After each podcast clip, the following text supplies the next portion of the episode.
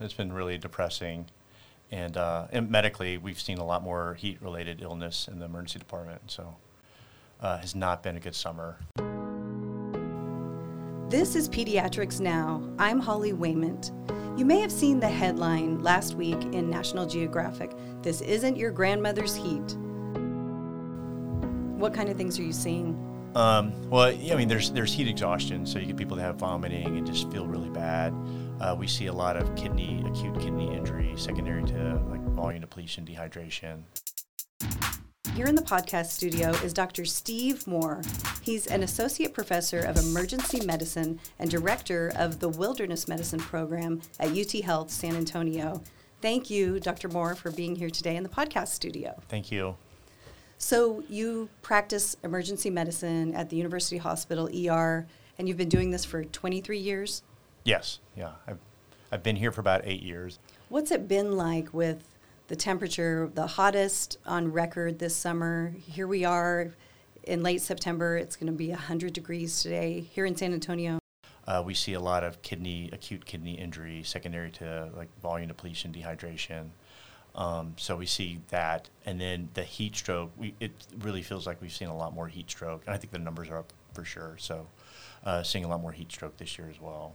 And we're seeing more drownings. We did an episode on yeah. drownings. Yeah, That's- yeah, especially uh, June, early July, just tons of drown. I've never seen anything like it before this summer. So Mm, it's so tragic. yes, With you see kids in the ER as well with with heat stroke. What advice would you like to give here to our our practitioner listeners? regarding kids, well, well, first, you know, a younger kids, so their their sweat systems haven't developed. They're not great at communicating when they feel bad. I mean, they feel bad for so many different things. So it's uh, so for younger kids, and it, when they get too hot, it's more of a like they're passively getting too hot. They're out in the heat. They're not generating the heat themselves. So they're either in a hot car, they're left in a hot environment for a long time, and they can't communicate that they feel bad. So I think it's important to be cognizant of like I'm in a really hot environment. If I feel bad, then my child who can't deal with the heat as well probably feels worse. So I think just being aware of your surroundings is, is big. Um, and then with our teenagers, you, you know, all of these these teenagers really want to, especially in competitive environments, really want to prove themselves. So they're really going to push it past their natural limits. Like when most of us say we feel bad, we want to stop, they're going to they're going to push even harder. You know, they're trying to make that team or make the first string squad or whatever. So um, it, it's really important that before they start sports, that they're acclimatized to the heat. And then they're aware of their own bodies, like when they feel bad, that they know when to stop. So, And you sent me a website that I'll put into the chat, but it, it directly talks about um, getting acclimatized to the heat when you're an athlete. Right. Yeah. That the, the Korey Stringer Institute. So, Korey Stringer was a professional football player, early 2000s, and he uh, he died from heat stroke. He was at a, I think it was second practice of the season, and uh, got too hot and started acting kind of babbling and not acting himself. And instead of going to the emergency room or the hospital, the, I think the trainer brought him, best of intentions, brought him inside a, a cool room, gave him an IV, and kind of watched him for an hour. He ended up having a seizure and and dying. So his family started a foundation, and they have excellent recommendations as far as acclimatization goes, and and and and how to deal with the heat. What are some of the top ones? Well, it takes you. I mean, to really be acclimatized to the heat, it probably takes a good two weeks. So, I mean, their recommendations are if you know you're going to be doing some sort of sports in the in the summertime, you give yourself about two weeks to get ready. Like start training two weeks out before that happens. Specifically, uh, at least for football, they they recommend you know five days of practices no longer than I think three hours is what they say um, before you put any pads on at all, before you do two a days, anything like that. And then at, at day six, you can consider putting on pads. Um, and then if you're doing two practices a day, make sure those are fairly short practices. So that that's specific for football. Um, but it, it- you know, they give it at least a, a week of acclimatization. When it comes to heat, what would be the top few things you would hope that would be said to families that could help avoid them and these kids ending up in the ER? Yeah, I mean, so as a practitioner, if you, somebody comes in with a heat illness, you have to keep it on your differential. Sometimes they just come in and they're confused. Um, so you'll have to get a good history to figure out, okay, he's confused because they took too much of something or they've been out in the heat for four hours. So you have to keep on your differential. Um, if somebody, and it's simple, you put your hand on their body. If they feel warm, they're probably warm uh, and get an appropriate temperature. So that's like recognizing um, heat illness. And then for the, for the parent end, um, yeah, it's just being aware of your environment. Um, that's it. You know, if you go out and do some sort of physical activity, parents need to know that you can get too hot, it can hurt you, um, and be prepared if you're going for a hike or a walk. You know, make sure that you know it's in a cooler time of day in the morning or at night. Um, make sure there's some available shade. You're able to take a break. You're able to that you you take it in the shade. Um, that you have sufficient water. You and your family, you go to Big Bend. Correct. Yeah. Even in the summertime. Yeah, yeah, actually do. I mean, it's um, I know it, it's it's we, we've gone a lot, and typically, I don't know if you know Big Bend. So there's the Chisos Mountains. So the altitude, it's a little bit cooler there. We start really early in the morning. Um, we generally will take uh, a liter of water for every two hours of anticipated hiking. So and then and probably then some, and then uh, salty snacks and all, all this stuff. And then we, we usually go part of the trails that, that are shady. So uh, we put a lot of thought into it before. So when people have gotten into trouble, especially in Big Bend, there were a couple deaths earlier in the summer. Um, they, they were hot. out in Yeah, the sun and terrible. Yeah, it was horrible. But they were hiking in the in the southern part of the park near the Rio Grande, which is the hottest part of the park. So in the Chisos Mountains, the temperatures may be in the 80s, but there is like in the one teens. So Mm. and there's no cover, there's no shade at all. Um, so it's a little bit different scenario. I that must have been particularly hard for you to hear that when that happened, working in wilderness medicine and knowing that things like that can be avoided. Yeah, I mean, it, it's like 99% of this stuff is preventable for sure. So in sports, and, and we see a lot of construction workers, uh, when people are hiking, um, like if they just knew the weather, if they knew, like if they just, just a few things, and they, it never would have happened. So yeah, it, it's maddening. It's, yeah. It's- And Steve, you were telling me you take your you have three kids Right. and you take each of them on by themselves with you Right, right. on their own to Big Bend. Yeah. Tell me about that. Yeah, there's a rotation. So, uh, so usually we'll do, you know, we'll, we'll end up doing like two children uh, a, a year kind of thing. But but yeah, we'll go. Usually we go to the Chisos, the mountains. There's a South Rim hike that we do. It's about 13 miles, and and do that. And it's uh it's good. It's quiet time. There's no phones, and it's just us talking. And they're outdoors, and they love it. And so you love wilderness medicine, and now you're directing this program. It's relatively new here at UT Health San Right. Antonio. Steve, in this new wilderness medicine program, you actually take students up into the mountains. Yeah, so we, we started it back in, I guess officially 2019. 2020 was when we had our first wilderness medicine course. So we designed it. We wanted to, there have been some, some tragedies in the years before, and there's a few things that prompted us to think, hey, we need to we need to provide something to our medical students. So they're going to go out and you know hike or go on these global health missions, or they're you know be caught in some natural disaster and be outside, and we want them to know what to do and to be safe. So that was kind of the main that was goal number one was just to to teach safety in an austere wilderness environment. Um, and then goal number two was to empower them if they were out hiking and they something happened, they would know what to do, whether it was with them or somebody from another party, or they would just be, empowered wherever they were to be able to handle things appropriately. And then the third thing, it's just medical school. It becomes very cliquish, and people do their classes, and they don't see each other for the same group of people for a really long time.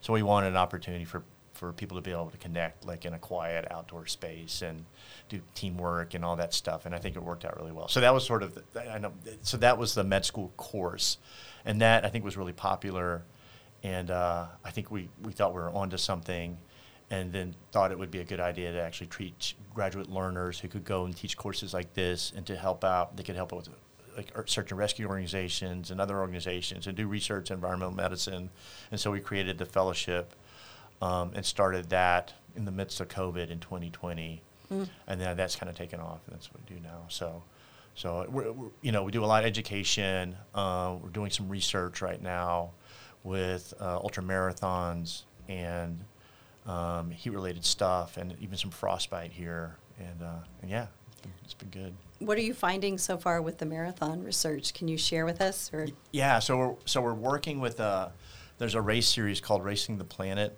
Um, they do staged ultra marathons at like there's three deserts that they, they go to every year. There's uh, the Atacama Desert in Chile, um, the Gobi Desert in Mongolia, uh, and the Namib Desert in Namibia. And it's a they it's a stage ultra marathon where you do the the racers will do 25 miles a day with a little backpack, and they have their food and and sleeping bag and that kind of stuff. Um, and they do 25 miles a day for four days, and then they do a 50 miler and then like a seven miler at the end. So it's 155 miles. So um, they get pretty sore. And there was a study done looking at riboflavin, vitamin B2, which is an antioxidant. Um, they looked at it's the Western States. It's a hundred mile race. Um, they look they gave that to runners like during the race, halfway through, and then they measured soreness and they found that it was effective. Be, they're thinking because of an antioxidant, it works on delayed muscle soreness, and and so we're we're doing that with this race. Sorry, long story to get there, but uh, but um, we're looking at riboflavin, vitamin B2 on these runners. So they'll take it before the long stage of the race, that 50 miler, and then they take a second one after that, and and then we just measure soreness. So I think we have 60, 61 people enrolled so far.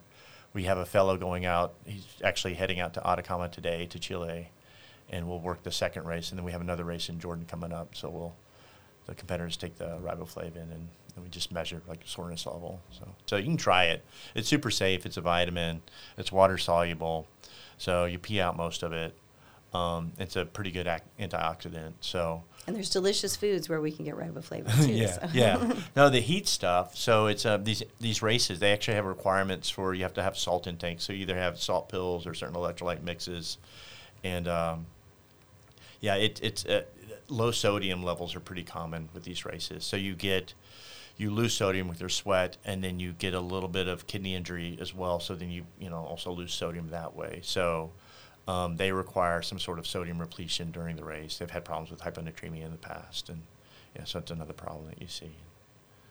Will we be seeing the results of that study in the next year? Hopefully, yeah. So the, the final enrollment is in November. So you and your team are responsible for getting the emergency cooling systems in ambulances here in San Antonio? Yeah, I mean it's been a team effort. So um, we've been part of the process for sure. So there's a we actually so cold water immersion is the ideal treatment for exertional heat stroke, which is usually what we see here in Texas during the summer.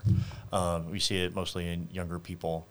Um, so it's really difficult to do in the emergency department to put somebody in a tub of water. So these these these big events, a lot of times they'll have tubs that already have ice in them. They're ready to go, but we needed something a little bit more practical. So the the army had looked at, we call them temp bags, but they're body bags, um, and found that they're really effective for for treatment of heat stroke. So we've used those in the emergency department, and then we had a resident that actually did a poster on, you know, how would this look like with EMS, and how much ice would you need, and that kind of stuff. And then um, our EMS uh, leadership here had kind of taken that, and now they're using it on the on the units in San Antonio and Bexar County on the on the ambulances for for treatment of heat stroke. So um, time is brain.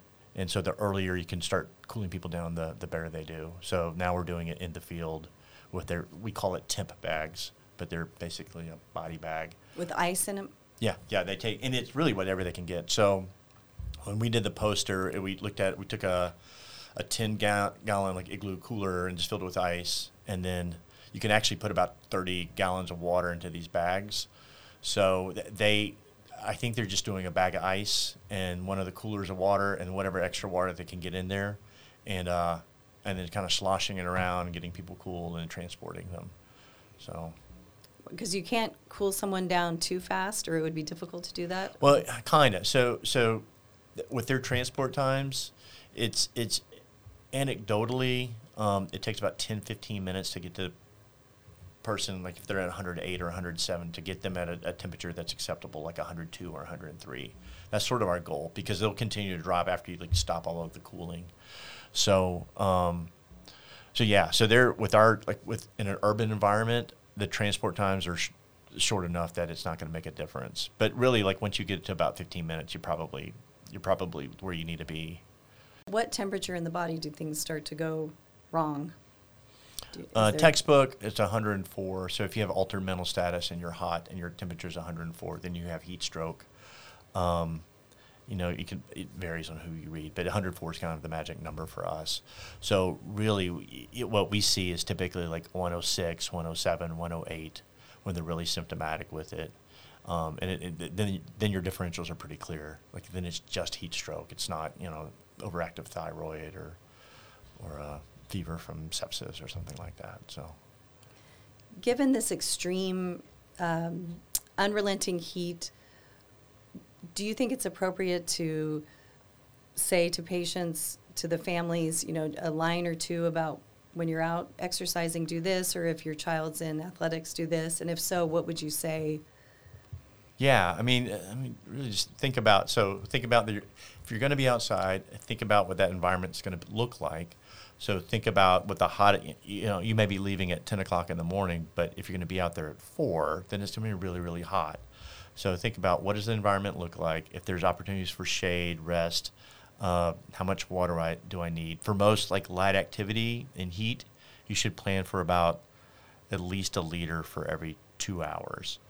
Um, so there's that. For teenagers, especially for sports, it, it takes you a couple of weeks to acclimatize to where you actually should be. So, and by acclimatization, like there's a bunch of stuff that happens physiologically, like you you sweat earlier, you sweat more, your sweat has less salt in it. Um, you're, you're, able to vasodilate more easily, so you're just able to handle the heat better. Um, and that, that takes a while. You'll get there, but it takes a while. So if you know that you're going to start football two a days in early August, then in June you should probably you know be outside for an hour, doing some sort of activity and working your way up, um, way out, way before.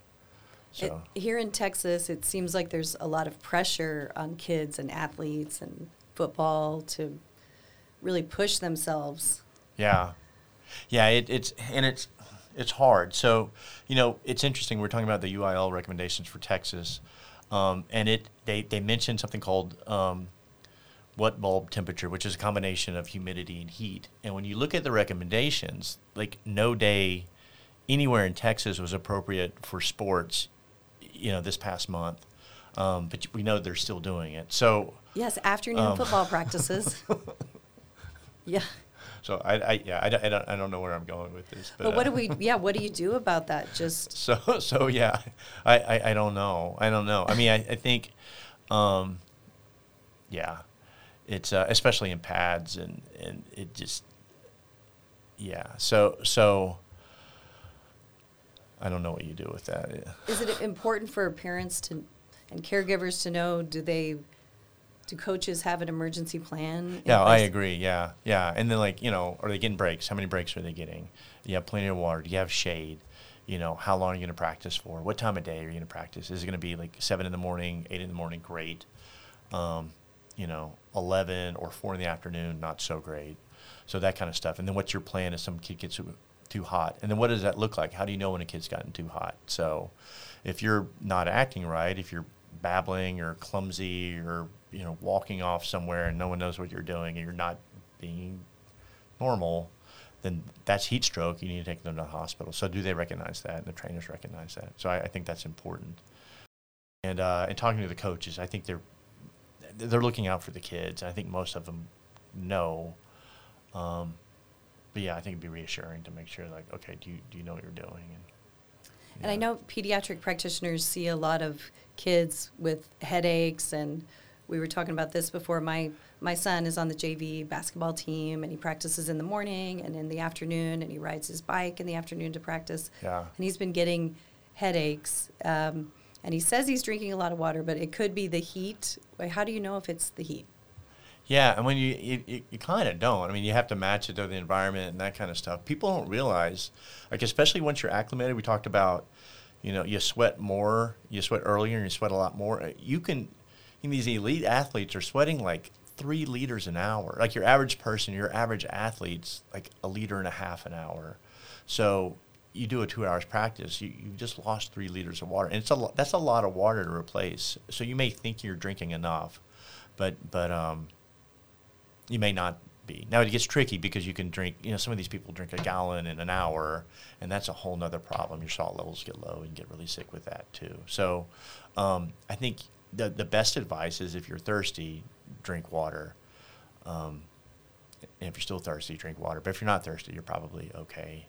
And with teenagers, it can be hard with diet and fast food. Yeah, who knows, you know? And then I don't know. Your our kids' communication is not always that Yes. great. Exactly. They have different communication priorities. So yes, Yeah. exactly. My son says he drinks a ton of water. yeah, Uh, what advice, Steve, do you have for all of us in our lives, the practitioner who's on a weekend hiking getaway, or how do we protect ourselves but still be able to enjoy the magnificent outdoors? yeah, especially in the summer. Yeah, I mean, just if you know you're going to do something pretty strenuous um, in July, uh, start getting ready earlier. I mean, give, give it at least a few weeks. Like introduce yourself to the heat, do some light exercise in the heat, and start to acclimatize. And then when you're actually in it, um, understand what the weather's going to be like. Pick, really try to pick the cooler part of the day. Bring enough water. Um, drink to thirst. You don't want to overdrink. Bring some salty snacks or something like, like that to replace salt.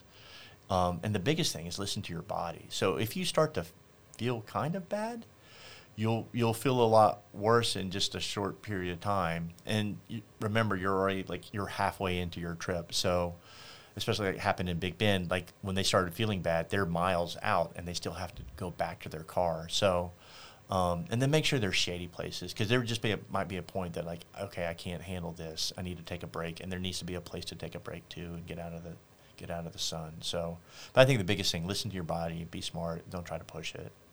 Is there a temperature that's too hot to where you would say don't don't walk outside even or don't go on a hike? In that Oh, that's a tough one. I, I, I don't know. I mean, when you look at sports, it's like 90 degrees, wet bulb. You know, it's. Uh, I mean, people that are the, the the more humid. So the best way for you to get rid of heat is from evaporation from sweat. So, but when it's greater than I think 75% humidity, that just doesn't work so well. So if it's really humid, it may not be that hot, but it you're not be able to you're not going to be able to get rid of the heat like you normally would. So humidity plays a big role in it. Um, and then yeah, I, I don't know. I don't have an exact number for you. You know, probably over 100 is maybe think about the cooler time of the day, you know. And the website is ksi.uconn, U-C-O-N-N dot edu. And it has some great tips here that practitioners could give, to send to their families or give them this website and about how to, how to handle the heat and how to thrive. Yeah, for heat. Korey Stringer, yeah. No, I think it's a great re- site. So uh, they've done a really good job with it. There's a lot of research behind what they're saying there, and uh, and all the res- recommendations are reasonable. So it's coming from athletes. So there's an understanding that you're still going to want to perform and still want to push yourself, but these are reasonable ways to approach that. So I think it's good. Yeah. you were on a different path and when you were at texas a&m your Uh-huh. stepfather had a heart attack and Yeah. that is what inspired you to go into emergency medicine can you tell me about yeah, that yeah. Yeah. No, I, I, I planned to actually be an infantry officer. So, uh, so he he he was a uh, a paratrooper until end of World War II. Was actually part of the occupation forces in Japan, and then it's kind of an interesting side story. He was colorblind, but worked as a medic and memorized the colorblind the the, the eye chart and cheated on his test, became a pilot. So he, he flew a couple of tours of Vietnam, and then when when my mother married him, I started like reading about Vietnam and and uh, different leadership styles, just a, as a way to connect with him. And then eventually, thought I wanted to be an infantry officer and, and be in the in the military, and so that was my plan was when I was at A and M, and then, you know, as I was getting older and looking at a career in the military, I didn't know what I would do after, and uh, I wanted some sort of service, and uh, and yeah, yeah, he had a heart attack, was in the ICU, and I had a chance to interact with his physicians and nurses, and they were amazing, and uh, it was something I didn't think I could do before. But like, these are my people. This is what I think. I think this is a way to serve, and uh, and yeah, so. Um, I was going regular Army and then went to the National Guard and did the med school route, and now I'm here. And you went to medical school in Guadalajara. Yeah, And yeah. ended up being valedictorian there. Yeah, yeah, no, yeah, um, yeah. I was I was valedictorian, and then uh, fin- there's a program with uh, New York Medical College, so I actually finished up through them, and, uh, and then did my residency in New York as well. And so, Does do your children and does your wife do they love the wilderness and outdoors as much as you do? I don't know. I think um, I think the kids do. I think my wife appreciates it. So uh, I mean, not like I do. It's a, it's when when I hike. If I hike solo, I go really ultra light. I have like a bivy I sleep in. I don't have a tent, and uh, it's it's pretty Spartan. So I think I'm the only one that does it that way. But the kids really enjoy it, and uh, and we live out in the country, and it's sort of a yeah. I think they appreciate it. So like we were talking about, the the kids go out to Big Bend at least once every two years, and do the longer hikes, and they seem to really enjoy it. So. Is Big Bend your favorite place in the outdoors, or what's your favorite place to go? Yeah, I like. I mean, it's so remote, and then the community that, that, that the community that's there, they're they're pretty neat people. So it takes a special kind of person, I think, to live out there. Um, and we do a lot of work. We uh, we help. There's a Big Bend Ultra that we help with, and then we do some rotations out there. So it's uh, I, I like the people. Um, but yeah, the park is is beautiful. It's remote. There's a there's a longish hike um, that kind of goes up to the Chisos and then around, and um, I've done that and and not seen people for days. So it's uh, it's pretty cool. Yeah. Do you recommend wearing the cooling vests? I don't even know what that is. Okay. we'll skip that. no, I mean le- less is better. So so the best way to get rid of heat is for you to sweat and for that sweat to evaporate. So whatever allows that to happen. So like loose fitting clothing, if you want to like be completely covered up, I think that's fine. But I think it's if it needs to be like a breathable fabric and then loose fitting. Um, but anything that's against the skin, not allowing you to sweat, doesn't really. I wouldn't think really helps. So And it, yeah, people wear less clothing and not much clothing, but then it might be tighter and it's not letting this the sweat go through, right? Yeah, yeah, yeah. I mean, some people, it's it's this balance. It's interesting to see the ultra marathon, ultramarathoner. Some people are like just nothing, and then some people have everything covered because of the sun. But and uh, anecdotally, I think the people that have less tend to do a little bit better with the heat. So Mm. So, so don't be all covered up in light colored clothing. yeah, I mean that's good. I think it just something like loose fitting, breathable. Um, is is the best. So if something that allows you to sweat and for that sweat to evaporate. Do you think that as the temperature continues to rise, that this will be more and more of an emphasis in modern medicine? Yeah, I do. So, I mean, this I, we've never had this much attention. We've been doing this for a few years, and this summer, I think people are like, "Oh, there's a problem." So, uh, it was it was a rough summer, and uh, and then there's the car that you know all of the car recommendations. It, that's so tragic. So, And Um, We've seen that this summer, right? There was a child who survived, though, passersby. okay. Um, Dr. Condell in the ER, Oh, Bianca good. Okay. was telling me. Yeah, that- yeah. And passersby saw the child in the car. Yeah, And, you- um, yeah, alerted authorities and broke the window, which is legal in the state of Texas if you see a, a child in the car or a person in the car. Yeah, it, it, it and mortality like once you get too hot, it, it is high. So that's actually a really great save. Um, it doesn't take long at all. Mm-hmm. So the temperatures can get up to like 140 in the car. It's and really quickly. So Well, yeah. Thank you so much for being here today in the podcast studio. It's such an honor to talk to you, Steve. Thank you. Dr. Steve Moore, thank you for being here today on Pediatrics Now. Great. Thank you. Thanks so much for listening to Pediatrics Now. Our website is pediatricsnowpodcast.com. If you're a practitioner, click on the link in this podcast for free credit. Thanks for listening. Up next week, when she was eight years old, she was in a terrible car accident. Her family was traveling from California to Texas, and her father was killed in the accident, and her brothers and sisters and mother all hurt. She went with them in the ambulances to the hospital, and that day is what inspired her to do what she does today help children in the San Antonio and surrounding area who have been involved in car accidents. Meet physiatrist Jeannie Harden. That's coming up. I'm Holly Wayment, and this is Pediatrics Now.